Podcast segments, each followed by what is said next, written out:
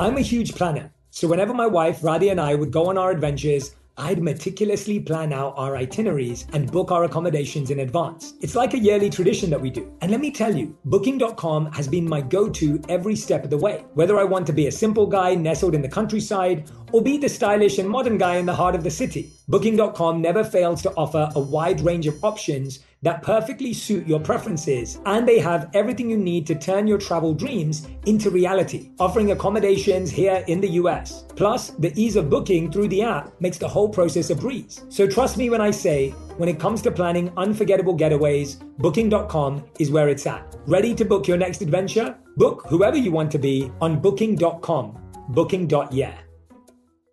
Experts claim there is nothing tougher than a diamond. But at Diamonds Direct, we beg to differ. Have you ever met a mother? Strong, radiant, timeless. This Mother's Day, give her the gift that meets her match. With diamond jewelry starting at $200, plus Diamonds Direct's exceptional quality and unbeatable everyday price, you're sure to give her a gift that wows this generation and the next to come. Experience the thrill of jewelry shopping done right at Diamonds Direct. Diamonds Direct. Your love, our passion. Today, healthier is happening at CVS Health in more ways than you've ever seen. It's wellness destinations for seniors, including select locations with Oak Street Health and CVS Pharmacy. It's doctors, nurses, pharmacists, and everyone in between offering quality care and support virtually in person and on the phone. It's in-home evaluations through Signify Health and meeting mental health needs through Aetna. And those are just a few of the ways healthier is happening. To see more, visit cvshealth.com/healthierhappenstogether. CVS Pharmacy, Oak Street Health, CVS Specialty, Signify Health, and Aetna are part of CVS Health. Eligibility and services vary by location and individual. Just like any other drug, I think pain could be addicting, and it's so hard to get out of that because you're so used to living in that dark for so long that once you see the light, you're like, my eyes hurt, I don't want to do this. So you go back into the darkness, And it's just going past that pain.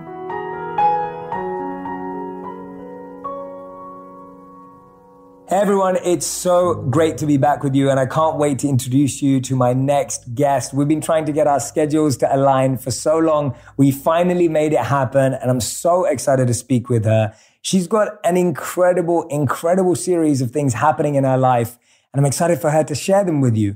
Her name is Francia Raisa, and she's an American actress and activist, and she's currently starring in Freeform's wildly successful Grown-ish, and has so many more exciting things coming as well. Francia, thank you so much for being here. Thanks for having me. That was a great intro. Oh, thank you. I appreciate that. Well, I was going to add that even though we've only met once before this, I've followed you on Instagram since. Yeah. You've made me laugh. Oh, you've moved me.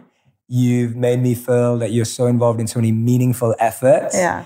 So thank you, Instagram, for letting us connect more and for keeping us connected since we met. Yeah. You've been very active, and it's great. I appreciate all the comments and stuff that you give back. And same with you. I mean, all your stuff is super inspirational. I'm like, yes, I can do it. Let me get up. No, thank you. And your I think I said it on the day, like your 1 million celebration. Oh, gosh. So, Francis, if you haven't seen it, you have to go through her Instagram profile. You have to scroll back to when she hit 1 million, and she did this dance to celebrate. Yeah. And it was so good. And by the time we filmed, I'd already been dancing for 2 hours. I was so tired, and I'm like, wow, I'm not 14 anymore where I can just keep going.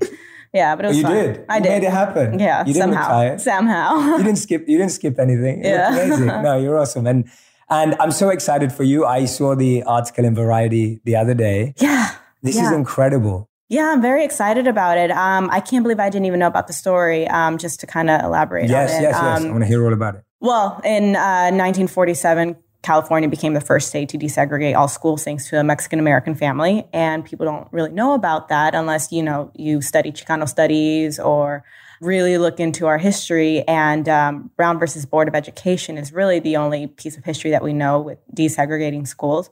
But actually, Thurgood Marshall used Mendez versus Westminster as a gateway for Brown versus Board of Education. And, I found out about this story in January. And I brought it to Mandy TV, my producing partner, and we were just on it and trying to get the family to come on board with us. And they've had so many people approach them about a film, and somehow they felt more comfortable with me than anyone else. So now we're here in the development stages, and I'm very, very excited to finally like bring this story to light. Yeah, that's beautiful. How did you find the story? My boyfriend, actually. Oh, yeah. Wow. So I've been wanting to produce for a long time. I've been doing this business for 13 years now, and I just kind of wanted to do more than just acting. And Mandy's always been pushing me to produce as well. Her husband is actually my manager. And so my boyfriend's super supportive, and I've been looking for stuff. And he came across it somehow, and he's like, "Did you know this?" And I was like, "No." And so I started looking more into it and reading about it. I brought it to Mandy. She goes, "How does no one know this?" And I got rejected from school when I was 5 years old for not being able to speak English. So that was against my rights as a citizen. So, you know, we contacted Sylvia Mendez, who actually was awarded the Medal of Freedom from Barack Obama. Wow. And contacted her, went to see her, and had probably like a 2-3 hour conversation with her. And she immediately said, "No, I don't want to give away my rights." And I was like, okay, listen, it's more than just making a movie. I know that education is very important to you. I'm upset that I didn't learn about this in school. And I want this to be a part of our school curriculum. And the best way to do that is through Hollywood. I was like, it has to be told. I told her about my getting rejected from school, which she was shocked about because I was in the 90s. And this case happened in the 40s.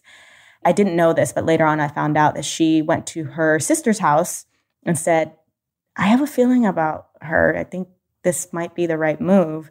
And it was just a gut feeling. Met the whole family. And then about a few months ago, we got them to sign paperwork. And now we're partners. That's incredible. Congratulations. Yeah. Thank you so much. I love the synchronicity of that story. Yeah. It gives me so much faith in entertainment and its role in shifting culture, right, and telling stories. Because the way that all came together, like your boyfriend, the family, yeah, they trusted you. And that's huge. Yeah. Like, that's massive for them to be turning that down. But for you to also have had that experience yourself. Right. And that's one thing that my mom was always so upset about. She goes, "Name the school," which I won't now, but it's not worth it. But I was telling my mom, I was like, it's so funny. At 5 years old, this happened to me. Who knew that rejection would lead to this opportunity? Amazing. Yeah. Years later. I mean, absolutely. You just never know. Absolutely. And what a beautiful connection. Do you reckon that's the reason that the family felt like that was one of the reasons? I think it was part of that. Us Latinos, we're very big about gut feeling. Mm-hmm. And one thing that they said, they're like, you can't really translate it. They said, we just had a presentimiento, which means intuition. And I think just in conversing with her and, you know, growing up in this industry, being very passionate about my culture and really wanting this to be a part of our education, I think is what really drove them to be like, okay. I love that. Where does that Latino gut intuition come from? Like, when did you start saying that to yourself? When did that start being a way you made decisions in your life? When my mother knew things about me that there was no way she would have known about unless it was that like gut intuition. Yeah. I'm like, "Mom, how do you know this?" She goes, "I just know." Like, it's just the weirdest intuition that women develop. Can you tell us one of those examples? Do you remember any off the gut? You know. I mean, this might be TMI. This is really TMI, but it's one of those things where like nothing happened. I saw my mom one day. I went to visit her at a restaurant and she goes, "You lost your virginity yesterday." And I was like, how do you know that? Like, it was one of the, like, that's how crazy it is. Like, there's no way she would have known, yeah, but she just knew. That's amazing. Yeah. Wow. That was the best example you could have given us. Yeah. TMI. Yeah, that's crazy. Yeah. Wow. And I love how true that is for you, because even your role in Grown-ish, mm-hmm, is like challenging typecasts, right? It's like challenging typecasts? As in like you're challenging how ethnicity and backgrounds are presented. I think it is in any role, period. Right. I mean, mm-hmm, I think before, when I was first starting in this industry, I was just so desperate to work. I was like, I'll do anything. Mm-hmm. And now I'm more so standing up for, right, my culture and just my characters and, you know, saying, I don't feel comfortable saying that, or this is a bit stereotypical. That's what I meant, yeah. Yeah, yeah. So I think it's with every role. Right. And just even myself, there was a line, we're shooting season 2 right now, and, you know, I have a scene with someone where we're talking about relationships, and he's saying, you know, girls get crazy, whatever. And my line was, well, girls only get crazy because, and I went to the producers and I said, you know what? I don't feel comfortable saying that because I'm almost condoning the fact that girls go crazy. Mm. So they were very open to that. And, you know, I was able to say quote unquote, whatever, but you know, stuff like that, I'm very much about standing up for. Any sort of body shaming I won't talk about. I'm just more open and like really standing up for my own personal beliefs that will coincide with the characters. That's amazing. When do you feel, or what made you feel confident to even have that conversation? Because from conversations I've had with artists and actors before, It's very much like, well, that's the script, and it's not really something that shifts much. Right. So when did you develop that confidence, or have you always had it, and where's it come from? And I think one, turning 30 really made me be like, I don't care as much. But two, honestly, it's the Me Too movement, because once these stories started coming out, I realized that a lot of things that I wasn't okay with, but I was quiet about, were actually not okay. Mm. So because women started speaking out about their experiences, and even men too were speaking out on this stuff, and the time's up, I just started being more comfortable being verbal, especially because now people do get in trouble for it. So, and people are very open-minded. A lot of I work with the best writers and producers and stuff. So it's just a conversation. And you hear this growing up, but it doesn't really hit you until you're older, I guess, or something happens where like the worst thing they can say is no. Mm. So might as well try, or you're just going to regret and be like, what if I should have. And I hate saying I should have. Yeah, absolutely. And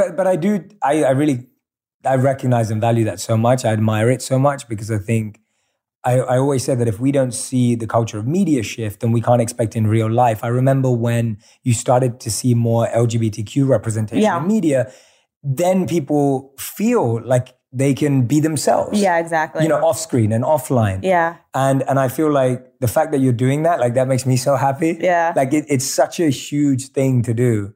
And whether that's you representing your background, your walk of life, your philosophy, your ideologies, whatever it is, I think it's such an important stance. So I just want to recognize you for that. I appreciate that. And applaud you for it. Thank you. I think it's hopefully going to give anyone who's listening, like more upcoming artists also, the feeling to... the freedom to do so. Freedom. And there's a way to go about it. Just do it with grace. Have a conversation about it. Like I don't come with an attitude. I'm not yelling. I try to. Not sometimes. Sometimes it slips. But you just got to have a conversation. Be like, this is where I'm coming from with it. Just with any relationship, communication is key. You got to be the change. So, just talk about it. Where did you get this amazing attitude? I love it, because that's what I've been experiencing on Instagram. And I'm like, every time you post something, I'll be like, oh my God, Francia is so like evolved. And just, in a good way. Like you just have this awesome energy about it. I appreciate it. And I was just like, where do you get it from? Where does it come from? Honestly, lots of therapy and church. A lot of church, yeah. Nice. I've been actively going to church for a while now, but I think in 2000, what year are we in? 16? 2018. 16, 15, I was going consistently every Sunday and just really soul searching and having conversation and just really understanding things a lot differently than the way I was seeing them. That's beautiful. And that was not something that you did since you were young. It was something that came later on. Yeah, it came later on. When I was younger, I mean, I went through, as many people have, a lot of trauma growing up. And I was just angry and I was going through a lot of pain and I was just so confused. And I started working at 17 years old. So I went from being a senior in high school to filling out W-2s, not understanding what I was filling out. And at the time I was dating someone that was 19 years older than me. So I was just so confused about life and just lost. And I didn't actually receive therapy from that relationship till about almost 8 years later, where I actually realized what kind of trauma I had gone through, what kind of verbal abuse I had gone through, and just really had to grow up, because it came to a point where I was just so depressed and I could not get out of my closet. Like that's where I would pray and just cry, was my closet, and I just could not leave. And I was like, I can't live like this anymore. So, my pastor came into my life, who's like my big brother now. My acting coach said, I won't coach you unless you go to therapy. Wow. And so I was really forced by my loved ones to seek help. And here I am a few years later. But I needed it and I wanted it. And I've learned that it's really a choice. Like people can tell you things or you can give advice, but if they're not ready to hear it, like there's no point to it. Yeah. And I was just at that point where I was ready. It's amazing. Thank you for sharing that. Yeah, of course. Yeah, such a beautiful message also for loved ones to hear that. Yeah. That they have to do or play their role. Yeah. Like what you just said, your acting coach wouldn't work with you if you didn't. Yeah. And just playing that role. But then you're still saying it's your responsibility. It's your choice. Yeah, it is. I mean, they got to play their role, but also be patient with you when, you know, you reject it and or accept it. Because, I mean, just like any other drug, I think pain could be addicting. And it's so hard to get out of that because you're so used to living in that dark for so long that once you see the light, you're like, oh, my eyes hurt. I don't want to do this. So you go back into the darkness. Yeah. And it's just going past that pain, past that addiction. Yeah. It's like being in bed and trying to wake up. It's so easy to just stay under your covers. Yeah, and make excuses. Make excuses. I'll work out tomorrow. Yeah, exactly. That's, self-pity is so addictive. Very addictive. Yeah, very, very addictive. That's amazing. It's nice to see how different people find different things that create that. But therapy and church seem to be popular. Yeah. Something spiritual and something therapeutic that helps you talk it through. Yeah, exactly. Yeah. Are you now providing... Are you someone who is a helper amongst your friends too and like guiding them through their challenges? And sometimes it depends on the situation. If they look for it and want to have a conversation, for sure. I mean, we have my friends, I have different group of friends. We have group chats going on. And if they come to me, then for sure I'm there. But sometimes it's like you got to wait to see if they're ready. Or if there's a point where I'm like, we didn't have a conversation. What's going on with you? Then I will. But it just really depends. You don't want to force it on anyone either. I didn't like it when people forced it on me. Mm-hmm. So I don't do that. I'm really big about if I don't like something, I'm not going to do it. Yeah, absolutely. I think that you have to give people that freedom. Mm-hmm. Yeah. If it doesn't feel like your choice, you're never going to follow up. Yeah, exactly. Absolutely. Yeah. I love it. I read somewhere that you were talking about the child of an immigrant work ethic. And yeah. And I love that. Yeah. Can you tell us a bit about that? Like what? Just say what? No, just like what do you mean by that? Because I think like that theme is kind of coming out a lot more in media now. A lot of people are like, I'm a child of an immigrant. It comes with a certain work ethic. It's impacting my success. How has it impacted yours? Well, let's see. When President Trump came into office, just like many people, I was very angry, especially because while he was running, he talked about my family. And I say my family because I am Mexican and Hondureña, and we consider each other family, as aliens, as rapists, as murderers, and all this stuff. And I've always been proud of being a first-generation American and speaking Spanish growing up. I'm bilingual. And then that was tested when he started running. And so I started being more active and outspoken about how proud I am of our culture. And my father actually was born and raised in Honduras, came out here when he was probably in his 20s after both his parents died, and doesn't speak a lick of English to this day. Someone told him when he landed, if you want to make it in Hollywood, you have to learn English or you're never going to make it. And he said, watch me. And in 2014, he got a star in the Hollywood Walk of Fame and still does not speak English. He's been very successful in his career. And I think his work ethic and the fact that I had hope and what can happen living right next to me is what's really made me be like, no, we're not aliens. We're not murderers. Like my father helped change the world a bit, and that he's a Latin man who doesn't speak English. What are you talking about? So I think that's where that comes about and my passion for it. And, you know, again, there's other people that are first generation. What an incredible role model to have right next to you. Yeah. That's amazing. That's amazing. How has that had pressure, or has it just has positives? There's been a bit of both. I mean, there's no positive without pressure, I think. Okay, yeah. Nice. I like that. Yeah. So growing up, there was a bit of pressure, I guess. I didn't understand it growing up because my father was famous. And I didn't know him walking down the street and people asking for photos. I didn't understand it because to me, it's just my dad. And I remember being like, Dad, when we go out today, you're not allowed to take pictures and you're not allowed to meet people. And if he did, I would cry and be like, you promised me. Not understanding. And then it just felt a little pressure because I had to hold up this persona because I'm Kukui's daughter and I didn't understand what that meant. And then when I chose to be a part of this industry, kind of living up to his name a little bit because he's a huge activist. And I think that's why he got the star. One, his ratings were really great in the Latin market, but also he's, you know, started a nonprofit. And, you know, when the earthquake in El Salvador happened, he built homes and he built churches and he built schools and he went to Nigeria. He's huge in philanthropy. So, yeah. So now seeing your success, if you were to ever have kids, I don't know if you want to have kids, but if you were to ever have kids, how would you do it with them, with people wanting to take pictures with you and reliving that? How would you manage that? I don't know. I've never even thought about it that Sorry, way. Sorry, I'm like fast forwarding. No, you're fine. Because obviously it is a thought. Like ever since I turned 30, I was like, okay. Because my mom brought it up. She goes, I do want to know what it's like to have grandkids. Like, no pressure. I don't know. I mean, I think it's just having to explain it. Yeah. Yeah. Yeah. I don't know. That's a good question. Your kid's going to be born with 1 million followers already on Instagram. That's like the new thing, right? Like, yeah. I see it with so many people. Like the child's born and they have 1 million Instagram followers. And then goes up. And they make money. Yeah. And they don't even understand. Absolutely. It's crazy to me. That they're advertising like the latest sneakers or whatever. Yeah, I know. Exactly. I'm one of those people. Part of it's cute. Yeah, it's really cute. But yeah. Gosh, that's a good question. I don't even know what I'm going to do. Yeah. I'll let you know. Your mom asked me to ask you, so. Messing around. Yeah, no, it's definitely something that I think about a lot as well. It's just, you know, the culture that, not just that, but the culture that we all grew up in. It was different for me growing up in London. Yeah. And, you know, I remember like my parents would never get me a pair of Nike sneakers, sorry, because it was just like, no, you can't have those. Like we can't afford them, whatever it was. And then I remember getting my first pair. And then now I'm in a very different world. Yeah. And you just wonder how different things impact. And even hearing your story of the background and culture you've grown in. Yeah. I'm always just fascinated by how people get their incredible ideologies. Yeah, I remember that too, where we couldn't afford anything. And then my dad took me to Toys R Us one time and said, get whatever you want. And I was like, what? You're not limiting me to like one toy. Yeah. Yeah, and I mean, hopefully when I have kids, I can provide. Yeah. But I think, it's having a conversation. I don't think they ever really talked to me about what he did and helped me understand it. It was just like, this is what he does, and that's what it is. Right. Yeah. Yeah, that's interesting. Yeah. That would be a hard conversation.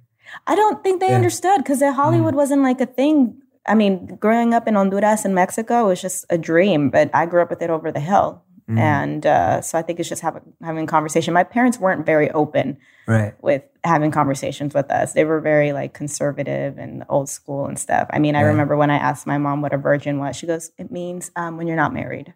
Right. And when you're not a virgin, you're married. And that was it. That's how I found out about sex. That's what it was. Wow. You're just, so they didn't talk to me much. And then she told you were married. Yeah, I know. Wow. Okay. Right. Yeah. Yeah. No, that's interesting. That's awesome. Everyone who is listening right now, Francia learns all her lines the day before a shoot. Like, I'm so impressed right now. Yeah. You have an epic memory. Yeah, you just told on me to production. It's okay, because I was not. Sorry. Oh, yes. Yeah, no, it's fine. It's fine. No, she doesn't. Yeah. No, it's fine, because, you know, as long as I am prepared when we run lines and when we're shooting, it's fine. But that's the best way that I learn. Like, I can't do it too many times before, because then you over rehearse, and there is such thing as over rehearsing, and then you're more in your head and it's not as organic. I mean, like you and I are having a conversation right now. I mean, if this were a scene, I would have learned it right before, because I want to actually listen to your dialogue. And if I over rehearse, I'll know your dialogue, then I'm not hearing you, and then I won't react organically. Wow. Yeah. Have you, has your style evolved? Has your workflow evolved as you've been? What's been like the newest lesson that you've learned in your space? Probably like what I just talked about is listening, really, really listening, improvisation a little bit, because it's my first time on a comedy. Yeah. And, you know, they kind of give us wiggle room to ad lib or improvise. And I don't think I've really gotten much of that before. Right. So it's really made me stand up and like listen and be on my toes and come up with something clever, which that's actually really hard. So SNL people... You guys. Woo. Do you think you become funnier in the process? I hope so. Yeah. I really hope so. What is your I get some laughs. Definitely. We listen for that because if Video Village is where the producers and the writers sit, if we don't hear them laughing, we're like, am I not funny? Oh, no. And when we hear them laugh, even though sound hates it, we're like, no, it makes us feel good. What's that pressure like, though? It's like, because that's, I guess, very different to having your lines, doing your script. Here, you've got that room. Right. It's like, how does that feel? Like trying to wait for laughs, etc. You're almost like a stand-up comedian, and then I know, right? It's better now because we're all family. This is the second year that we've been working together, and I think I put more pressure on myself than anyone did because I was so used to drama, and I can cry on cue, but you know, comedic timing is crazy, and it's a real thing. So I was just putting a lot of pressure on myself, but I've chilled out a lot this season and just kind of let it happen. Nice, yeah, nice. I'm gonna be looking out for now those moments where I'm like. Yeah, and that's Francia being comedic and having those moments. When I see your work and I follow you on Insta, etc., as I was saying earlier, you seem like someone who really values your physical and your mental health. Yeah, like someone who really prioritizes it. At least I feel that way. Yeah. And what kind of rituals or setups have you put into place that have helped you do that with a stressful career, with a pressurized lifestyle, with crazy travel plans, as we were discussing earlier? Yeah. What's become like priorities for you to make sure that both of those work well? Church on Sundays. Mm-hmm. I have to, even if I'm traveling. I've been bad about going physically because of work and I'm tired, but they thankfully will stream it online. So nice. I'll watch it online, even if I hear it in the background. So that's been very important to me and very helpful. Journaling. I'm big about journaling, and I try to find time either in between takes or in the mornings. It's been harder in the mornings, but my ritual is waking up, making my coffee, going outside to journal, and then I go to the gym or yoga or something. And lately, I've just been getting some friends to do yoga with me. I'm trying to get your wife to do it with me. Do it. Yeah. She would love that. Yeah, hot yoga. Oh my God. Yeah, we just talked about it. Yeah, please. That'd be amazing. Yeah, so it's like I just need that stress reliever. Did you find any subscriptions you forgot about or any you paid for twice and didn't realize it? I personally experienced this where I received an email that said I paid for a subscription for an app I'm not even using anymore. Did you know nearly 75% of people have subscriptions they've forgotten about? Before I started using Rocket Money, I thought I had only about 5 subscriptions. I could not believe it when they showed me I was paying for 8 subscriptions each month. Between streaming services, fitness apps, and delivery services, it's never ending. Thanks to Rocket Money, I'm no longer wasting money on the ones I forgot about. Rocket Money is a personal finance app that finds and cancels your unwanted subscriptions, monitors your spending, and helps lower your bills so that you can grow your savings. Rocket Money has over 5 million users and has saved a total of $500 million in cancelled subscriptions, saving members up to $740 a year when using all of the app's features. And I love that I have full control over all my subscriptions and I can see it in one place. So if I see something I don't want anymore, Rocket Money can help me cancel it with a few taps. Stop wasting money on things you don't use. Cancel your unwanted subscriptions by going to rocketmoney.com/J. That's rocketmoney.com/J. rocketmoney.com/J. Today, healthier is happening at CVS Health in more ways than you've ever seen. It's wellness destinations for seniors, including select locations with Oak Street Health and CVS Pharmacy. It's doctors, nurses, pharmacists, and everyone in between offering quality care and support virtually in person and on the phone.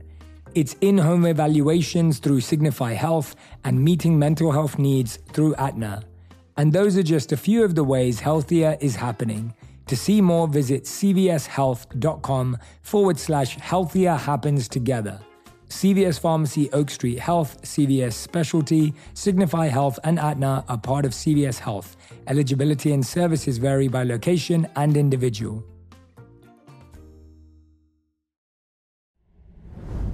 I'm going to let you in on a little secret. Whenever I travel, I feel like I become a new person. Like that time I explored the bustling streets of New York, I felt like I became Curious Jay, immersing myself in the vibrant culture and sampling exotic street food. And then there was that trip to the mountains where I transformed into Adventurous Jay, conquering hiking trails and embracing the breathtaking scenery.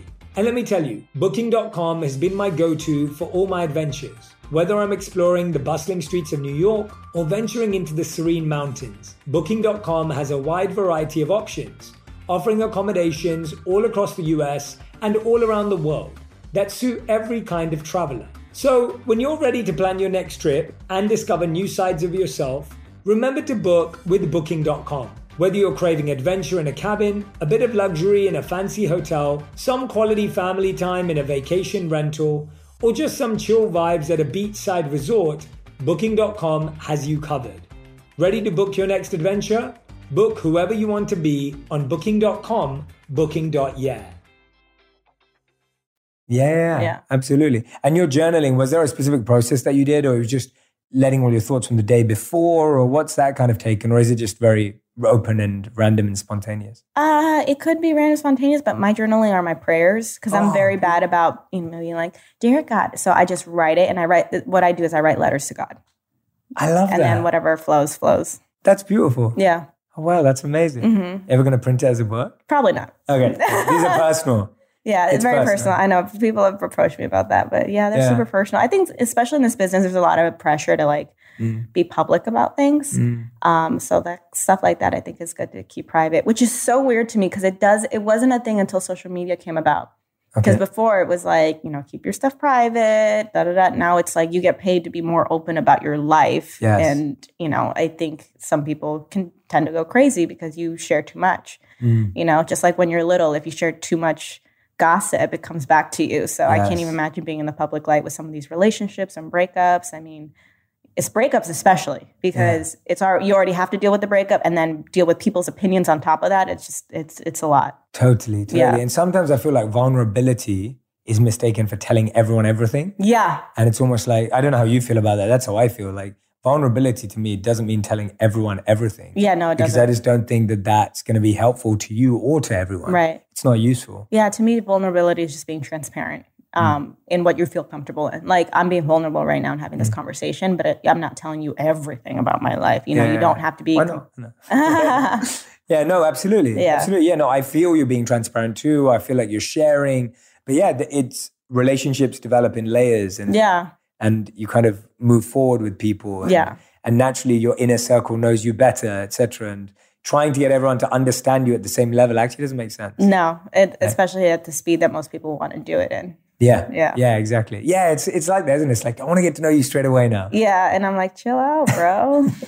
Chill. And yes, you know, I have friends that I've known for many years, like our mutual friend. Mm-hmm. I call him Rez. Yeah, Rez. Shout out to Rez. What's up, Rez? And Look at what you did. Yeah, exactly. And Montana. I've known him since we were 14 years old, but now it's like we're at a point where we know each other so well, but it wasn't because we, you know, started sharing each other's secrets right away. We actually weren't friends in high school, and he hates that I talk about that. But I think it's really cool that, you know, we actually weren't friends in high school. We developed a relationship afterwards, and now we're here where we just like intuition. We just know each other. Yeah.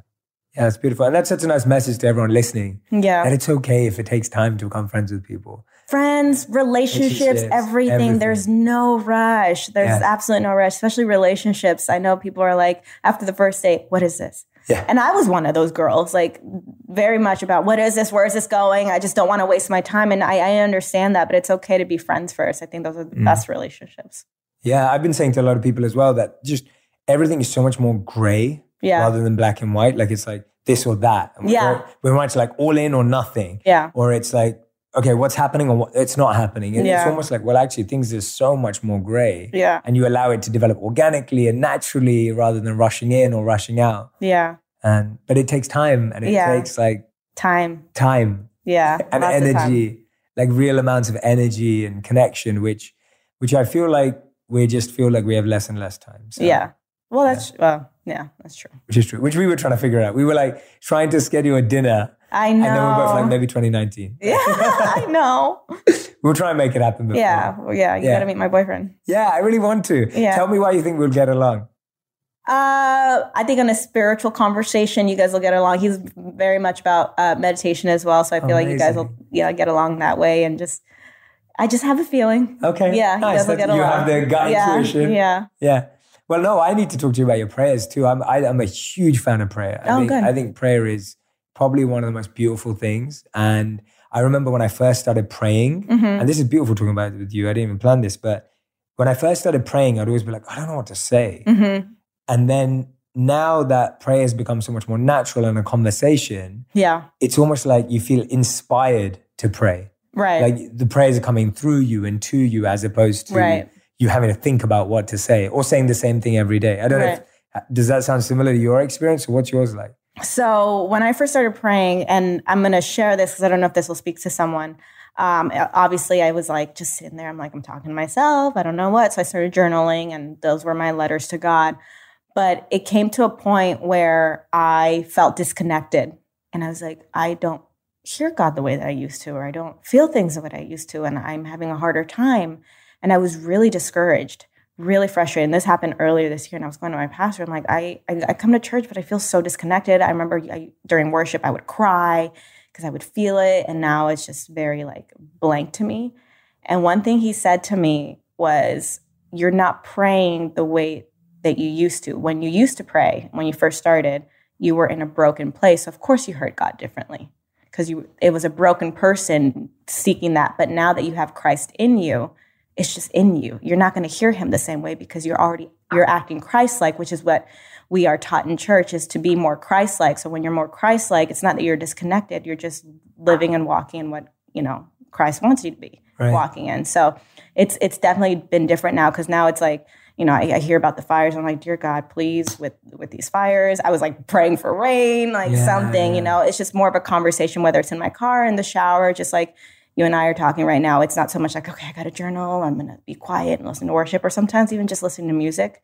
Worship music is my form of praying, and it's just a conversation and just the way I'm acting or the decisions that I make and how I handle certain situations is my form of being more Christ-like and handling prayer. Yeah, that's beautiful. And I love that acceptance also of we do change the way we communicate. Yeah. Just like we do in our relationship. Yeah, it's exactly the same thing. It's not like, oh, because it was good then. Yeah. It's like that same feeling has to happen. Yeah, exactly. And that's hard to accept, because I was like, I'm not as connected anymore. What's going on? I'm going to church, but it's just, I'm not so broken anymore where I hear it the same. That's the difference.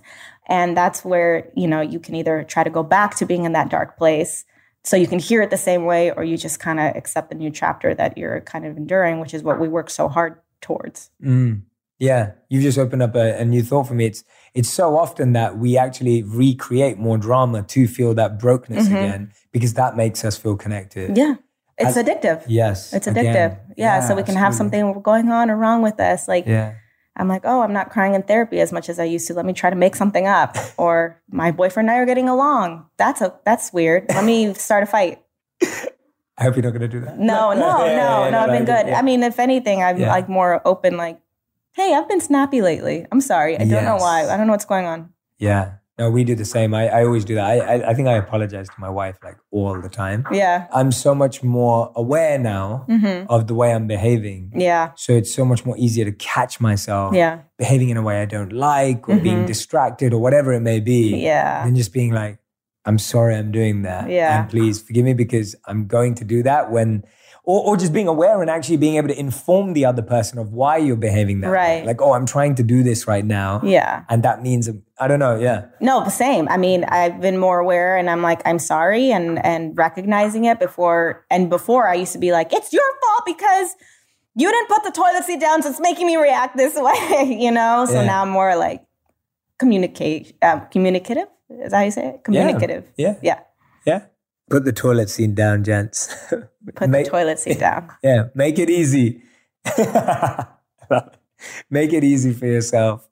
There are easy things like that in relationships, though. Yeah. And that's what I think. It's like, I always found, like, me and my wife, by far the best and the easiest and the most amazing relationship I've ever been in. Obviously, that's why we got married. But the interesting thing about it is that I feel like I never wanted to be in a relationship where we just argued over the dumb stuff, or the small stuff. Yeah. Because I felt like that was the easy stuff that we really should change, adapt, clear, like make it easy on yourself. Yeah. Because relationships as you grow gets harder in different ways. There's so many different ways. I think I thought it was good. I was like, I'm great.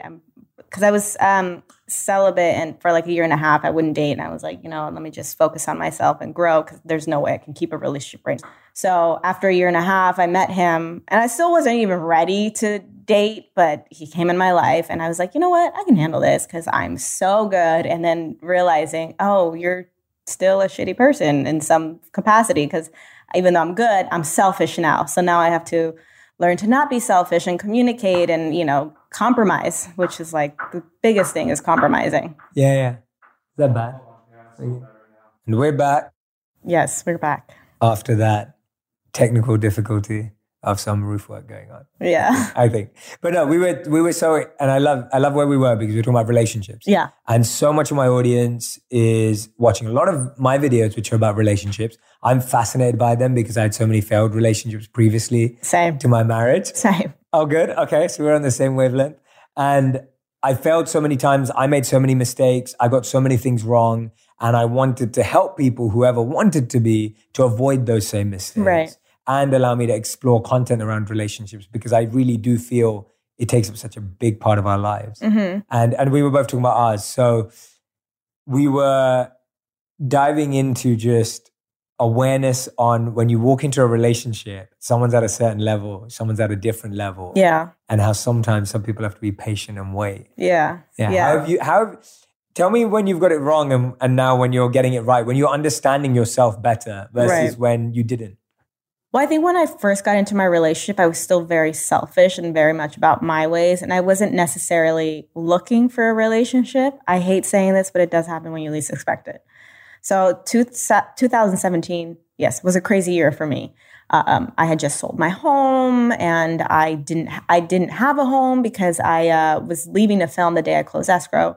And so I didn't want to get into a new house and not even be there.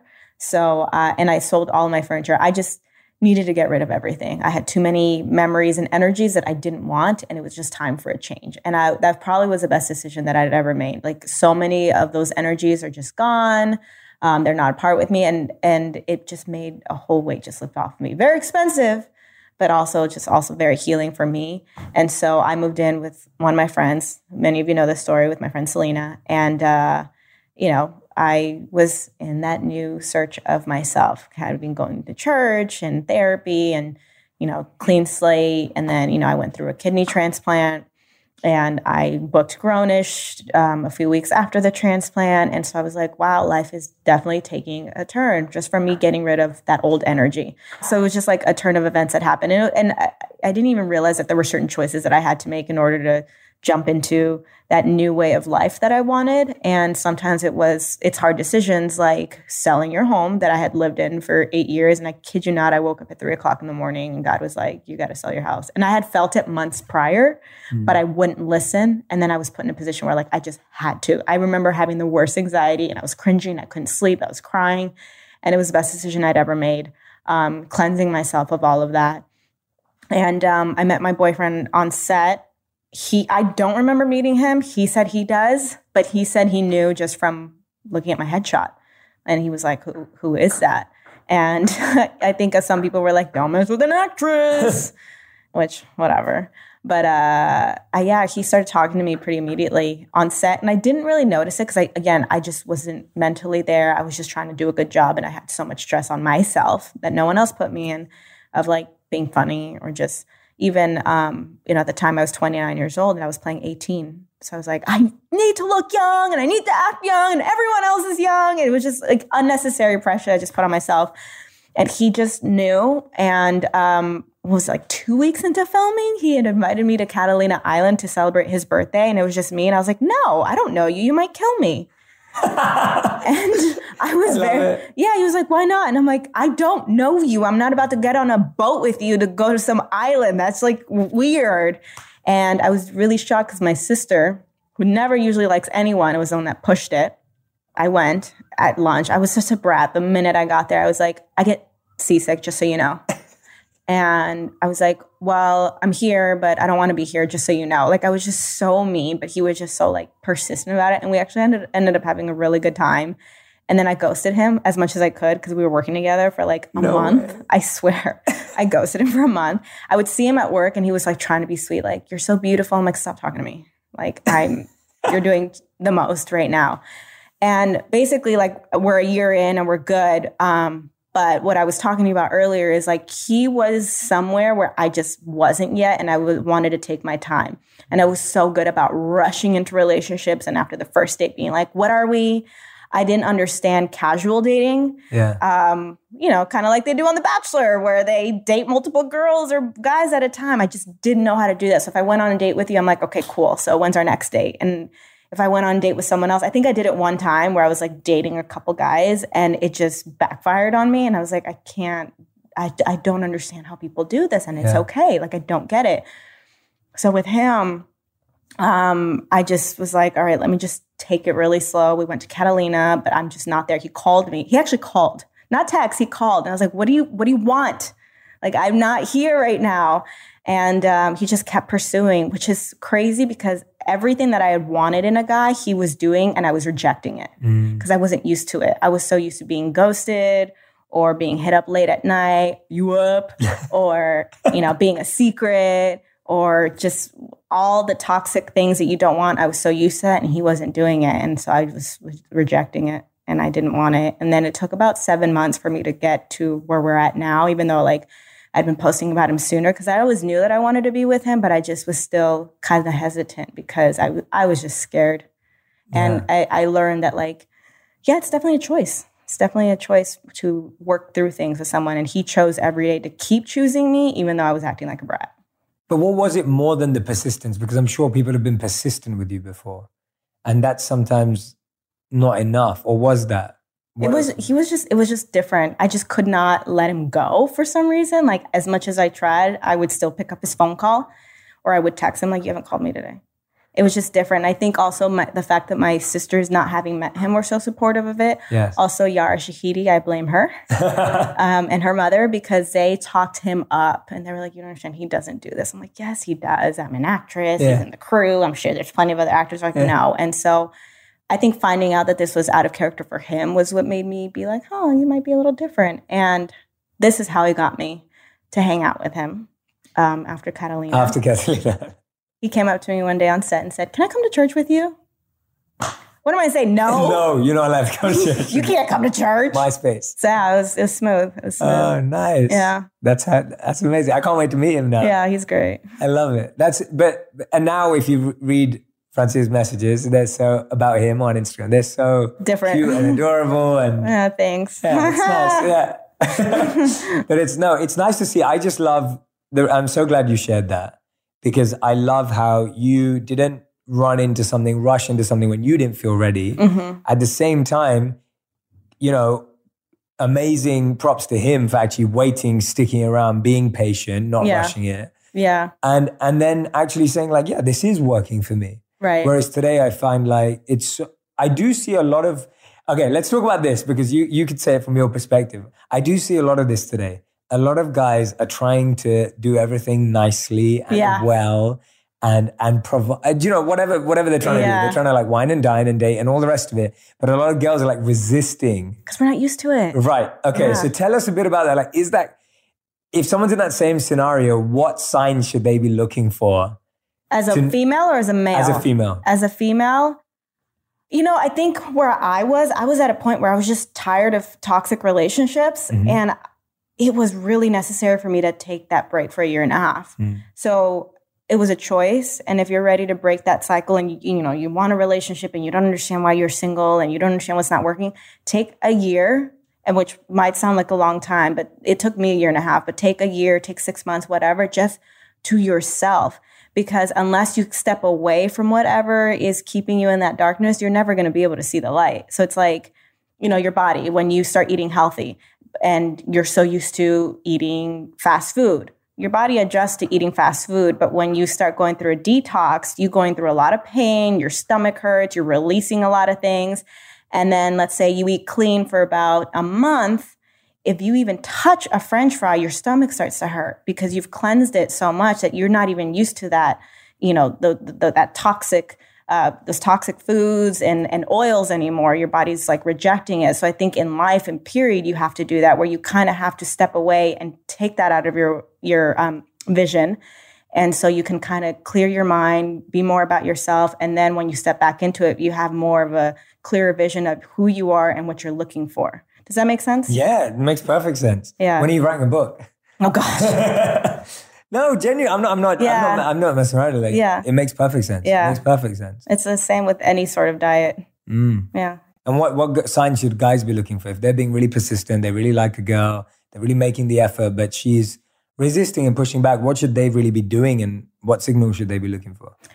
I guess the signal with me, that's it's hard. I think really understanding where they are in life. The best thing you can do is be their friend. Oh, that's awesome. It's beautiful to hear. I love it. And thank you for being so open and honest. I think it really helps the conversation. I don't think I ever really have. I'm starting to more so this year because I've just been through such crazy experiences and I feel like people really need to learn it. Just like I value from it when I go to church because, pastors, they pour their own life out as they're also teaching the Bible. I think it's important for us, especially given the platform that I've been given, to kind of speak out about it. And it really does make me feel good when girls come up to me or people comment on Instagram that like it really kind of helped their day a little bit. And I think that's what it's about at the end of the day is just kind of giving back and helping grow in this crazy little life. So it seems like relationship has been an area where you've really learned a lot about yourself. Yeah. Work has too, in terms of the incredible work that you're doing, which we spoke about earlier. Has there been any other area of your life that's exciting you, or something new that you're trying to learn right now, or something that's fascinating you that hasn't been around before? Like what? There's so many things. Okay, let's start with activism. Let's start with anything that you're being an activist for, something that you're standing up for, something that you're really passionate about right now. Obviously, I'm super passionate about the Latino community right now, which is why I'm really excited to bring the Mendez story to life. And then I wasn't so outspoken about, my culture. I mean, I was always like, I'm Latina and I'm proud or whatever. But I've had some people come up to me being like, thank you for talking a lot more. And I was like, I gotta be honest, I just was scared before because, I don't want to complain so much about being Latina and not being able to work because, I've been very fortunate that I am Latina and I have been able to work in Hollywood and it has been difficult, but I also wanted to praise the people that gave me an opportunity. And also, I didn't want to complain without having a solution. Mm-hmm. Someone challenged me in that one day, like, okay, if you're complaining about this, what's your solution? So now I'm more open to talking about it. And because I've gone through, I guess, sort of a change within myself, I wasn't so angry anymore. And I've learned to have a lot more grace in communicating and stuff like that. And obviously being a voice for those who don't have a voice, being a first generation Mexican and Honduran American, just kind of speaking out about, what we're kind of going through and how we do bring value into America, as some people might think that we don't. Yeah. And I'm sure you're getting a lot of positive feedback and support. Yeah.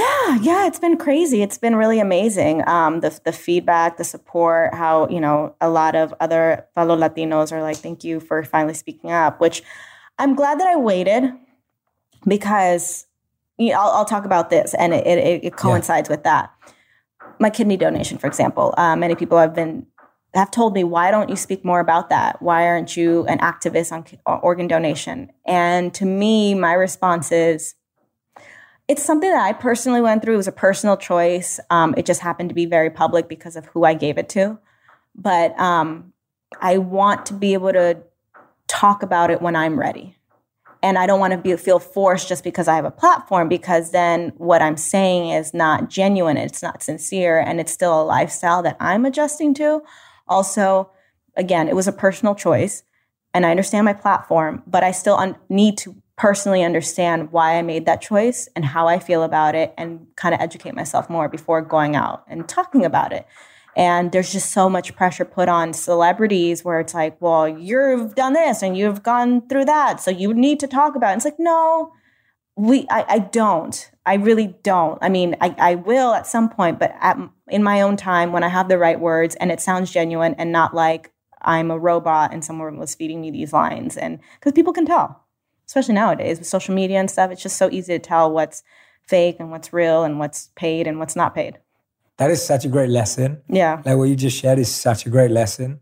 Like just A, about being ready, mm-hmm. and B, about having the right words. Yeah. It's not just a broadcast. It's not like a tweet. It's not just a message of like, yeah, this is what I'm doing right now. Because if you've been able to process it, learn from it, reflect on it, think about, like what you said, like you were just adjusting to a new lifestyle. Yeah.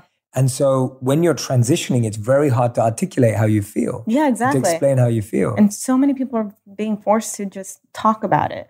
Because popularity, et cetera, and just breaks you through and people start talking about you a bit more. Yeah, exactly. Yeah. And same with, growing up a Latina and now working in Hollywood, like I didn't understand. I needed the right words. I hadn't gone through enough struggle to really understand until, recently because, my dad help me understand that I can do it, and most people don't have the advantage. So I needed to go through my own Hollywood experience to be able to sit here and be like, all right, here's the deal. Yeah. Yeah. I love that. Thank you for sharing that. Yeah. I think everyone listening, that's like a huge, huge takeaway. Yeah. I mean, there's been so many takeaways from our conversation, but that's a huge one, just about being ready, going through the process, doing the work, going through the journey. It's not easy. Doing the work is probably the hardest part. Mm. It's the hardest part. Like, being in college, studying for the final, it's the hardest part is studying. And then once you're done, it's like, okay. Yeah. Yeah. Yeah. And then comes life. And then comes life. Yeah. And then comes other things. And then comes other challenges. And one thing my therapist said, and she keeps repeating it to me until it finally hit me, was nothing in life is fair. nothing in life is logical. The minute you understand that and accept it, you'll understand freedom. Mm. And it's very true. Absolutely. Do you want to unpack that a bit? It makes sense as it is, but let's unpack it. Okay. Yeah. Well, what did you get from it? So, no, I love it. I absolutely love it. I think I say something similar to myself. But if we take that nothing in life is fair, mm-hmm. a lot of people take that as negative. Mm-hmm. So a lot of people hear that and go, oh, well, if life's not fair, then life's not going to do anything for me. I'm not even going to try because life's not fair, right? Mm-hmm. Like, because that makes some people, not me, makes people feel like hopeless and helpless and like, well, life's not fair. Even if I work hard, nothing's going to happen because life's not fair. So I'm just going to sit in bed all day. Mm-hmm. So let's unpack it from that. Like, how do you understand it in a way that doesn't give you that feeling? Well, I'll speak as an actress. Nothing in life is fair. Sometimes a person will get a job that I was up for. And I know I work way harder than that person. And I know that I put more time into studying, and this person just got a DUI the other day, but because they have more followers, they got the job. That's not fair. Mm. And so what I've had to learn that is, it's not fair, but that also wasn't the job for me. Mm-hmm. That's the door that wasn't supposed to be open. Mm-hmm. Another door was supposed to be open. For example, I was on a show and I got recast, and I was like, the hell? That's never happened to me. It was like, I just got fired. Whoa. And it was not fair. I didn't understand. It was the dumbest. I mean, I actually can't even tell you the reason. I don't know, because I never got a phone call. I never got any sort of explanation. But I kid you not, it wasn't fair. But then I wouldn't be on Grown-ish right now. So again, like I said, rejection leads to opportunity. So I don't know what happened. So that person doesn't work as hard. That lifestyle, whatever their choices are, is not my problem. And if I focus on that, on what isn't fair, then I'm not able to move on with my life. It doesn't mean that you're not going to have another opportunity. It just wasn't that one, which is fine. And that's the hard part, is accepting, okay, it's fine that I didn't get that one. Yeah. No, I love that. And that seems to be a recurring theme in your life as well, of rejection and then opening. Oh, that's the only thing this business is rejection. Yeah, it's more rejections than positives. Yeah. I mean, I've been doing this 13 years, and my resume, I'm grateful for it, but out of the, let's say there's 10 things on my resume, I auditioned for thousands of them, and I got no's, and I got 10 yeses. Yeah. It's such a numbers game. Yeah. Like, success and failure and breaking through is such a numbers game. Yeah, it's hard. It's not easy. It is hard. Yeah. I remember I before I ever made a video, I had this idea that I wanted to share mindful messages, mm-hmm. messages that were hopefully going to be empowering and positive and uplifting. And I was pitching it around to all these media companies because I never had any background in the media. Like, no one in my family has ever worked in the media. I don't have any network that's ever worked in the media. I just don't know anyone growing up in London. All my family are like doctors mm-hmm. or lawyers and dentists. And so I'm pitching this idea out, and literally 40 to 50 media companies just said, we're not interested because you have no media background, you have no journalism background, you've never made a video before in your life, despite the fact that I'd studied and taught that for so long. Right. And one thing I always say to people is you just need one person to say yes, right? You just need one yes. Yeah. And we're so worried by like the 1,000 no's. Yeah. Lady Gaga says that right now all the time. She goes, 100 people will say no to you. You just need that one yes, but also you need that work ethic to keep going so you can get that one yes. And that's what's hard. And then you got to sit back and realize, why am I doing this? Is it because I want the notoriety for it, or is it because I want to help people? Because every job is to help somebody. Yes. It's not just for yourself. Obviously, there's reward to it. Like, for example, for us, there are a lot of events and people that we get to meet. Those are the rewards that we get for doing what we do. But then there's also the other reward of being able to speak for those that can't speak for themselves. Yeah. And that's where you got to focus on. Yeah. And you do that so well. Like, you're using the platform to do that so much. Today, healthier is happening at CVS Health in more ways than you've ever seen. It's wellness destinations for seniors, including select locations with Oak Street Health and CVS Pharmacy. It's doctors, nurses, pharmacists, and everyone in between offering quality care and support virtually, in person, and on the phone. It's in-home evaluations through Signify Health and meeting mental health needs through Aetna. And those are just a few of the ways healthier is happening. To see more, visit cvshealth.com/healthierhappenstogether. CVS Pharmacy, Oak Street Health, CVS Specialty, Signify Health, and Aetna are part of CVS Health. Eligibility and services vary by location and individual.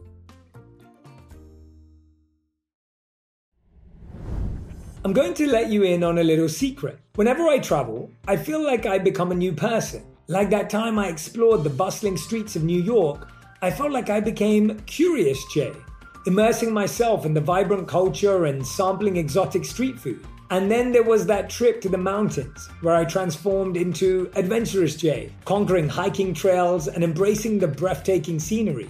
And let me tell you, Booking.com has been my go-to for all my adventures. Whether I'm exploring the bustling streets of New York or venturing into the serene mountains, Booking.com has a wide variety of options, offering accommodations all across the US and all around the world that suit every kind of traveler. So when you're ready to plan your next trip and discover new sides of yourself, remember to book with Booking.com. Whether you're craving adventure in a cabin, a bit of luxury in a fancy hotel, some quality family time in a vacation rental, or just some chill vibes at a beachside resort, Booking.com has you covered. Ready to book your next adventure? Book whoever you want to be on Booking.com, booking.yeah. I've got to say, herbs have been a game changer in my wellness routine, all thanks to my Indian upbringing. My mum was the one who got me started on them way back when. I've seen how they can do wonders for both body and the mind. One of my favorites is ashwagandha, which is an adaptogenic herb that helps reduce stress. I usually take it in the morning with my breakfast, and it helps me stay cool, calm, and collected throughout the day. Our sponsor, Nature's Way, has ashwagandha as well as herbs like St. John's wort and holy basil that provide mood and stress support. They have over 50 years of experience sourcing herbs from all over the world in the continents and climates where they grow best. Nature's Way rigorously tests every batch of herbs for potency and purity in their state-of-the-art lab. To learn more, visit naturesway.com/herbs and use code J10 at checkout for 10% off any herbal supplements. Terms and conditions apply, valid through June 30th. How did you do it though with the rejections? How do you do it in a way where you can observe and judge yourself so you know you need to change? Mm-hmm. Like, because when you're hearing no often, mm-hmm. there's one school of thought that's like, yeah, just keep going. But then there's the other school of thought like, am I getting no because I also need to grow? Yeah. Right? Am I hearing no because I also need to change or progress? Right. How have you factored that into your own work and career? A lot of honest people in my life. Mm-hmm. And again, I was just ready to hear it and change and learn it and kind of talk about the pain I was going through. When I first started working with my manager, he was very transparent with me on, you know, how people viewed me. And then I was very transparent with him, like, okay, so this is what I've been going through and this is why I was acting like this. And I'm not that person anymore. And, it, you know, my words can say it, but my action will say something differently. And so now I just, you know, the no's that I get, the rejection that I get, I'm like, I dissect it a little bit. It's like, well, let me get feedback. Oh, it was because of this. Okay. All right, cool. Then I'll know that for next time rather than just dwelling and being upset. Because some have been career changers for some people. Yeah. And I'm like, this could have been me. Yeah, that could have been me. But I was too depressed. And honestly, if I would have gotten those jobs that would have changed my career, I wouldn't be here today. Personally, I probably would have fallen off the deep end somehow because I wasn't ready for it. And that's when I'm like, okay, God really knows when you're ready for something or not because some people get it and they're not ready for it. Yeah, absolutely. And it's so much nicer when you can actually have your success when you're able to actually navigate it effectively. Yeah, like exactly. To have it when you can really appreciate it, you can acknowledge it, you can experience it, without sometimes externally having this success. Yeah. But then internally, you're not even actually processing any of that. Right. I think it came to a point where it wasn't such a priority to me anymore. I remember my boyfriend makes fun of me now, but when we first met, I was like, work comes first. Work is number one, and then it's family, and then we'll fit you in there somewhere. Like I was so like, work. And now I'm like, you know what? I just want to be able to eat every day and save and have a home. That's all I care about. It's not even so much about getting a job or reaching the capacity I want to go to. It's just about being able to survive. Mm-hmm. And because I've changed my mentality, just all this work keeps coming. And I wasn't so focused on it and to where I could appreciate it more and just kind of sit back and take my time with it. Mm. That's such a beautiful place to be. Yeah. I mean, it again goes with relationships. When you're not looking for it, it comes to you. When you're not looking for that job, somehow it comes to you. And my boyfriend's really big about that. he's very good about manifesting things, and then they just happen. And I'm like, please teach me that gift. Yeah. Like, he just quit a job recently, and he was like, I don't know what's going to happen. He's freelancing, and his phone hasn't stopped ringing. Yeah. And it's amazing to me. Yeah, so like, because so many people talk about manifesting as having a clear vision, knowing what you want, knowing, and I have my own thoughts on this, but so many people talk about manifesting as having a clear vision. Whereas when you're talking about, you're actually saying when you're not chasing something, that's when people are attracting it. Yeah. How have you thought that whole philosophy through? I think it boils down to faith, being able to see the things that are not yet in front of you.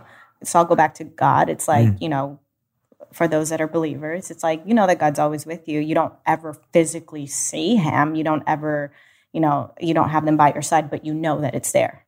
And you know that it's there. So even like when you have a dream in your heart, and I truly believe that God's not going to put a dream in your heart if it's not going to happen, but you have to go through the growth of it. And that's the part that like people don't want to do. Yeah. My pastor said this one time.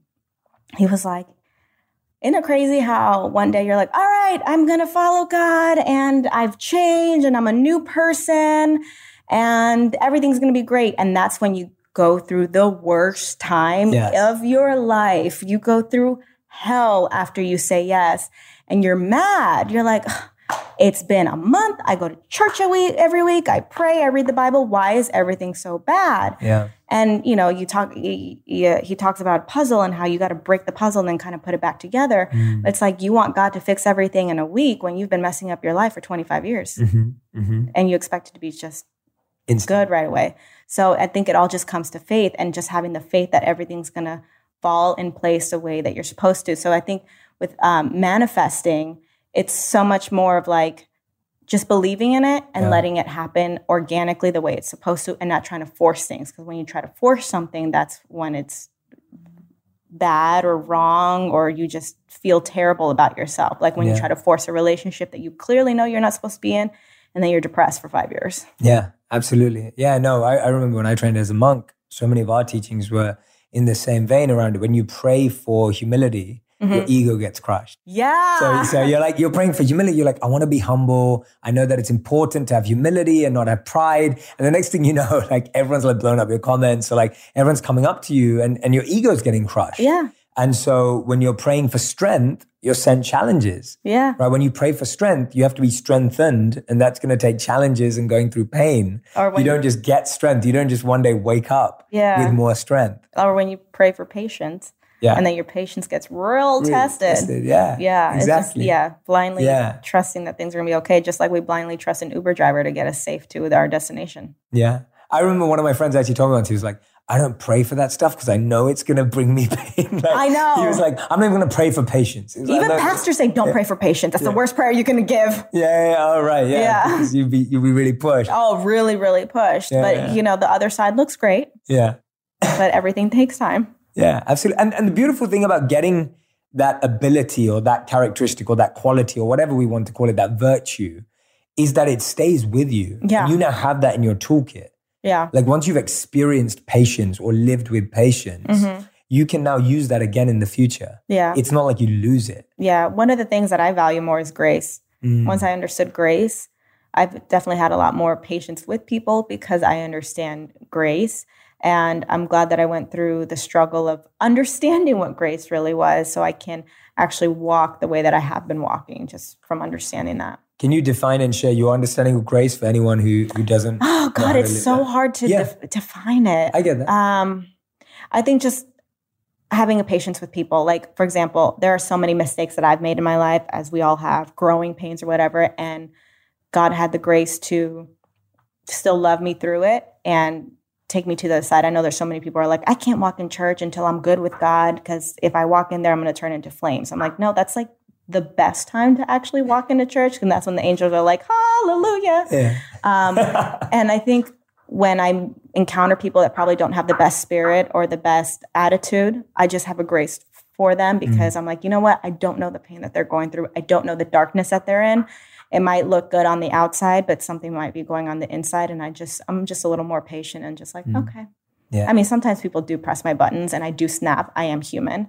But I'm very good about going back and be like, yo, what's going on? Because I didn't like the way I reacted to this. And I reacted to this because you pushed me this way. But like, I'm sure something deeper is going on. Yeah, no, it's beautiful. Well explained. Yeah. Yeah, I know we've always called it causeless mercy. Yeah. Mercy. And like, yeah. Sometimes it's causeless, like you're feeling that love and kind and support. And then you start seeing it in the tough times. Yeah. And you start seeing it even through, yeah. You see yourself being held when you're like, oh my God, I can't see anything right now. Yeah, exactly. I mean, this is so silly, but I watch wrestling, okay. WWE, and a wrestler. No way, still? Yes. Yeah, I love it. Well, there was a wrestler that every time he came out on stage, he got booed.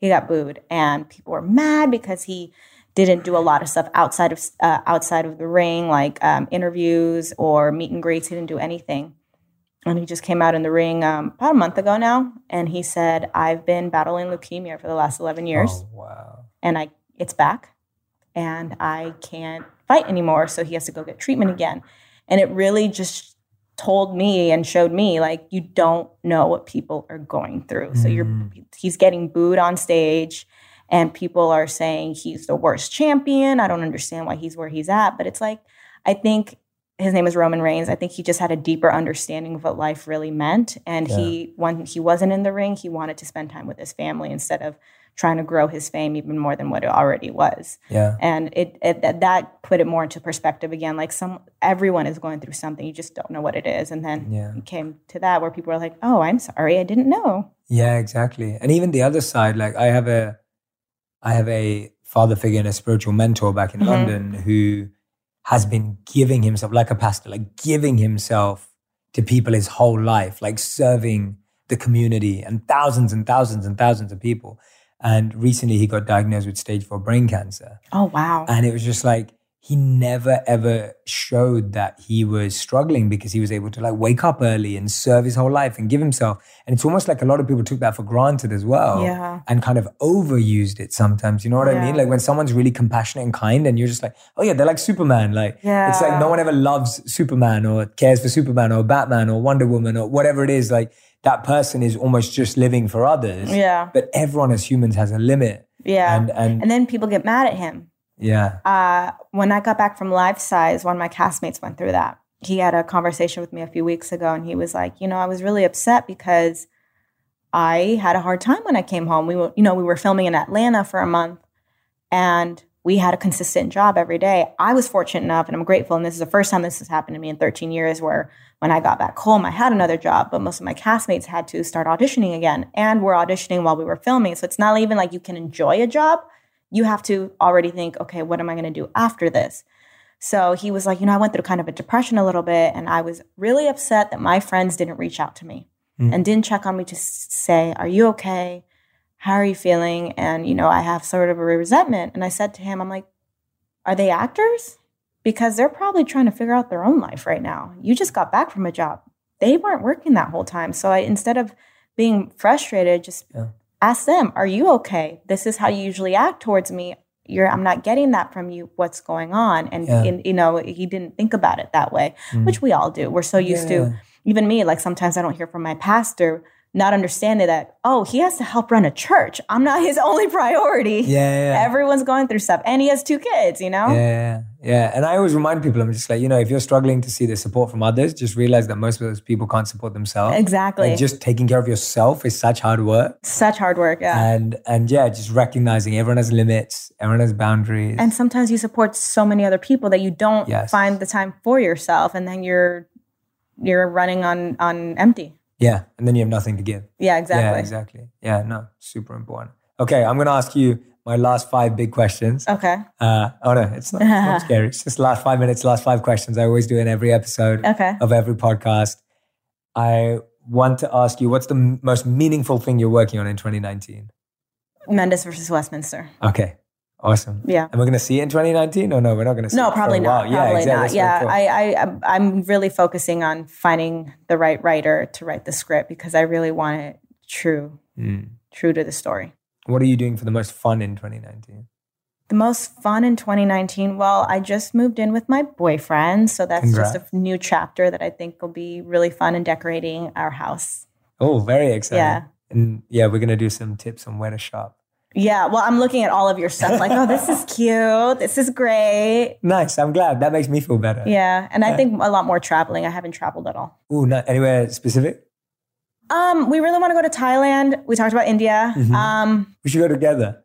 I would love that. That would be amazing. You would be the best tour guide. That would be amazing. I'm going to tell him. We should talk about that, yeah. So, I mean, this actually brings up another topic, which I know we have 5 minutes, but... No, we don't have. We've got loads of time. Okay. If you've got more to talk about, go for it. I don't even want to find it. I was...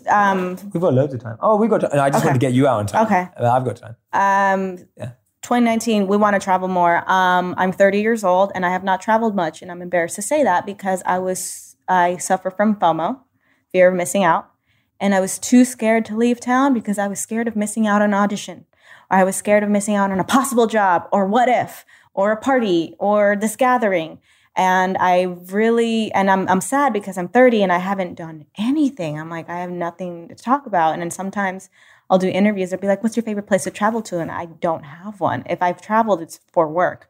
So I'm really, 2019, I'm looking forward to saying, okay, I'm going to travel, and this is what I'm doing. And I know there's certain actors that have missed out on really big movie roles because they traveled, but I think they're grateful that they took the time for themselves rather than, getting that job opportunity, which is a career changer, but they also have other opportunities to have career changers. Yeah. And you're not old. I'm not. Exactly. But I hate that I haven't traveled. I've had the means to, and I just haven't. Well, it's great. Now you just got to make up for it. Yeah. Now you're going to make up for it. Yeah, and I have someone to do it with. I have a travel buddy now. Which is a beautiful thing to have. Yeah. As in it's exciting that all those, I don't know before, but all those times when you could have traveled, it's kind of more meaningful now. So. It is more meaningful now, but even before, I was so jealous. Some friends would go to Hawaii by themselves just to do yoga. And I was like, oh, I wish I could. I just could never leave. Right. And I was just so used to being stuck in my bubble. I think part of it was my childhood because my dad didn't let us do anything. So we were just stuck in our house, and I think breaking free from that was really hard for me. I can't sleep over people's houses. I was never allowed to do any sleepovers, so I'm like, no, I'll drive home. I'll Uber. It's fine. I have to be in my bed. Oh wow! Yeah. So we're gonna break that one. Oh, I don't know. I like my bed. That one you like. Someone's gonna have to transfer your bed. Yeah, I can't sleep over anyone's house. Yeah. Cool. Okay. Nice. Okay. Third big question was around. So we asked you the most meaningful, the most fun. The third one I was actually going to ask you earlier, you mentioned a book. Do you read a lot? I try to. I haven't read as much as I've been wanting to because I mostly read scripts. My favorite book right now is called Redeeming Love by Francine Rivers. It's a Christian book. Right. I've read that one 4 times. Wow. Life-changing. Redeeming Love? Yeah. Beautiful. Yeah, it's about a story in the Bible. And it's, I can't remember their characters. I remember their book characters, not in the Bible, but remember about the guy God told to marry a prostitute. Mm-hmm. It's that story, but told from her perspective. And I've gotten 4 different messages from it because of each time that I've read it. At first, the first time I read it, because I was in such a broken place, I thought it was a love story between the 2 people. And I was like, oh my God, this is amazing. They fell in love, all this stuff. And then the second time I read it, I was like, oh, this is a love story between her and God, not him. He was just the vehicle in order to get her in a relationship with God, which... I threw the book. I was like, whoa. And then the third time I read it, there's a small part in the book, and I threw it again. Where this book's in bad condition. Yeah, it is. Where one of the characters was asking her, the lead character, her name is Angel, did you know you could say no? I threw the book because I was like, wow, it really... She had a choice to say no, but she didn't know how to. And it was just, I learned a lot from it. And it helped me grow a lot as a Christian reading this book and as a woman. Amazing. Thank you. Yeah. And fourth question, before we get to the fifth, the fourth question, 13 years in the industry, all of this experience, seeing your family, your father, what's your advice to young creatives, young artists, actors, actresses, musicians? Get used to the word no and be okay with it. It's a lot of hard work. A lot of hard work, and I think just enjoy the process of it. It's not easy. You're going to have times where you're the lead of a TV show and then you don't work for 4 years.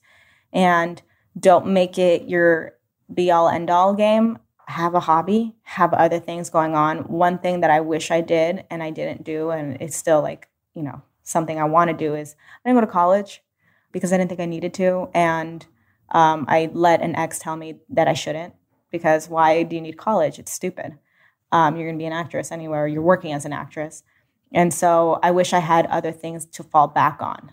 There are other things that I'm very interested in. And I put a lot of my energy in it, which helps me kind of better myself as an artist. So have other hobbies, be okay with no, and always study. Rita Moreno told me, stay in school, acting school. She goes, I still go to acting school. She's in her 80s. You like always study your craft. Just like a doctor, you want them to study medicine every day and be up to game. You should study your craft just as much. Yeah, because you're dealing with lives too. Yeah, exactly. I mean, literally, you have to really understand human behavior in order to do what we do. Yeah. Which you have to really open up your emotions and be vulnerable, because the only reason I can cry on cue is because I've literally tapped into the pain that I've gone through and I've used it in my art, which is painful. I love that you said that, because I studied human behavior at business school. Behavioral science was what I focused on. And all of my content, all of my videos is made from that perspective. Like that's exactly what I'm trying to tap into whenever I'm making any of, in much smaller way than you are, but in any content that I'm making, that's always my goal, to really understand people. Yeah, absolutely. Yeah, you have to. And fifth question, what did we not talk about that you wish we did that we can talk about next time? Life Size 2. Oh, yes. Wait, when is this coming out? Let's talk about it now. Yeah. This comes out like February, March. Oh, well, it already aired. So Life Size 2, I was able to work with Tyra Banks, who I've admired since I was a little girl, on one of my favorite childhood movies. So check that out. Let's talk about it. We've got a bit of time. What time have we got? Okay. Yeah, we got a little bit of time. Yeah. I guess Tyra was really looking for this character for a really long time. A lot of people like to say that I replaced Lindsay Lohan. I did not replace her. This is a brand new character. Since it's airing in February, I can talk about it. It's known that Eve is a doll, and there's a doll for everyone, and there's a serial number that's under her foot. So this is a new Eve doll that comes into my life, a broken young woman who kind of just needs that push to grow up and be herself and, you know, go through that pain and kind of grow out of it. And Eve helps her through that. And I was very honored that Tyra came across my tape somehow. Like, I didn't audition for it. And mind you, I talked about wanting to do a movie before shooting season 2 of Grown-ish. And I got a phone call randomly one day as I'm getting my nails done, like, hey, Life Size 2, are you interested? I was like, what? They're doing another one? One, I was excited, but two, I was like, what part? And it was the lead with Tyra Banks. I was like, what? What is my life right now? Are you joking me? I would have never thought when I was 12 years old watching this movie. So it was really fun working with her and getting to know her, and just being in Atlanta and now being part of my favorite childhood movies. It's crazy to me. Amazing. Huge fan. And also, it's the beauty of everything we just talked about now, like full circle. You weren't looking for it. You didn't audition for it. No, I wasn't looking for it at all. And it's crazy because one of our producers worked on Dear White People. She is one of the producers of Dear White People, and I shot about 3 episodes. And the very first director I worked with on Dear White People, his name is Steven Sashida. I remember our first day, he just has amazing energy. I was like, you're like one of my favorite people. And my castmates made me feel like I was so weird for saying that. And it was just like too much too soon. And then he was a director on Grown-ish, and then he directed Life Size 2. And I was like, I knew it. Like, there was something there, and everyone thought it was weird. But I just knew that there was like, he was just so special. Yeah, amazing. I met Tyra for the first time recently. Oh, really? Where? Yeah, I was at this Continuum conference, which was a social media creator and influencer conference. Just a small collection of us. And she was invited, and she keynoted. And she's amazing, isn't she? She's got an incredible presence. And I think we forget how huge... Like, she just has an understanding and knowledge on so many different things. Yeah. Like, she's so much. She works really hard, and all her success is so well-deserved and earned. She's very plugged into everything. She was so plugged into our movie and really wanting it to, well, because I'm an old fan. I grew up with it. So she really wanted to cater to us OG fans, and I really appreciated that. Yeah. Amazing. Well, all the success for that. I'm so excited for it as well. Thank you. Thank you. Yeah, we'll see what happens. I'm not so focused on, like, I want to do this, I want to do that. I know where I want to go, and I know where I want to be, and I'm just kind of letting God take the ride for it. So did I know I was going to be a voice for the Latin community? No, never thought. But, you know, that's where I'm heading, and I've been very passionate about it, and I really like it. Amazing. I love it. Thank you so much. Thank you. This was fun. Best. I know, so much fun, and your energy is awesome, and I'm excited. I always feel like these interviews are great because even if I've never spoken to someone, you get to learn about each other so quickly in such a short period of time. But I'm excited to continue our friendship. Yeah, same. Excited to meet Christian, and just so grateful that you came. Thank you so much. I'm excited to do yoga with your wife and kickboxing. Absolutely. Yeah. But thank you so much. No, thank you. This was great. This was great. All right. Thanks, guys. Amazing.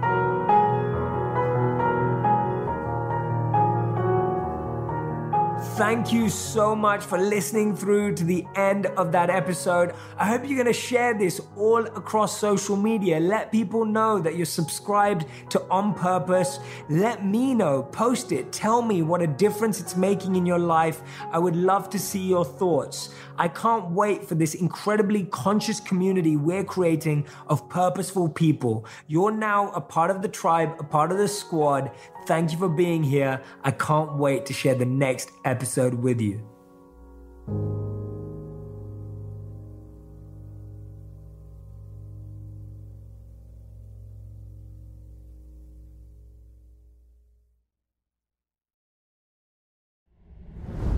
Today, healthier is happening at CVS Health in more ways than you've ever seen. It's wellness destinations for seniors, including select locations with Oak Street Health and CVS Pharmacy. It's doctors, nurses, pharmacists, and everyone in between offering quality care and support virtually in person and on the phone.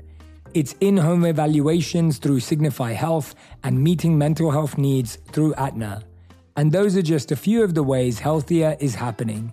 To see more, visit cvshealth.com/healthierhappenstogether. CVS Pharmacy, Oak Street Health, CVS Specialty, Signify Health, and Aetna are part of CVS Health. Eligibility and services vary by location and individual. I'm a huge planner, so whenever my wife, Radhi, and I would go on our adventures, I'd meticulously plan out our itineraries and book our accommodations in advance. It's like a yearly tradition that we do. And let me tell you, Booking.com has been my go-to every step of the way. Whether I want to be a simple guy nestled in the countryside or be the stylish and modern guy in the heart of the city, Booking.com never fails to offer a wide range of options that perfectly suit your preferences, and they have everything you need to turn your travel dreams into reality, offering accommodations here in the US. Plus, the ease of booking through the app makes the whole process a breeze. So trust me when I say, when it comes to planning unforgettable getaways, Booking.com is where it's at. Ready to book your next adventure? Book whoever you want to be on Booking.com. Booking.yeah. For all the parents out there, picture that it's bedtime. You and the kids have been busy all day. You know they're tired, but for some reason, they just won't go to sleep. And for this reason, I created the podcast Bedtime History. Bedtime History is a series of relaxing history stories that end with an inspirational message. With over 2,000 positive parent reviews, Bedtime History is one of the top education podcasts. Join me and listen to Bedtime History every Monday and Thursday on iHeartRadio app, Apple Podcasts, or wherever you get your podcasts.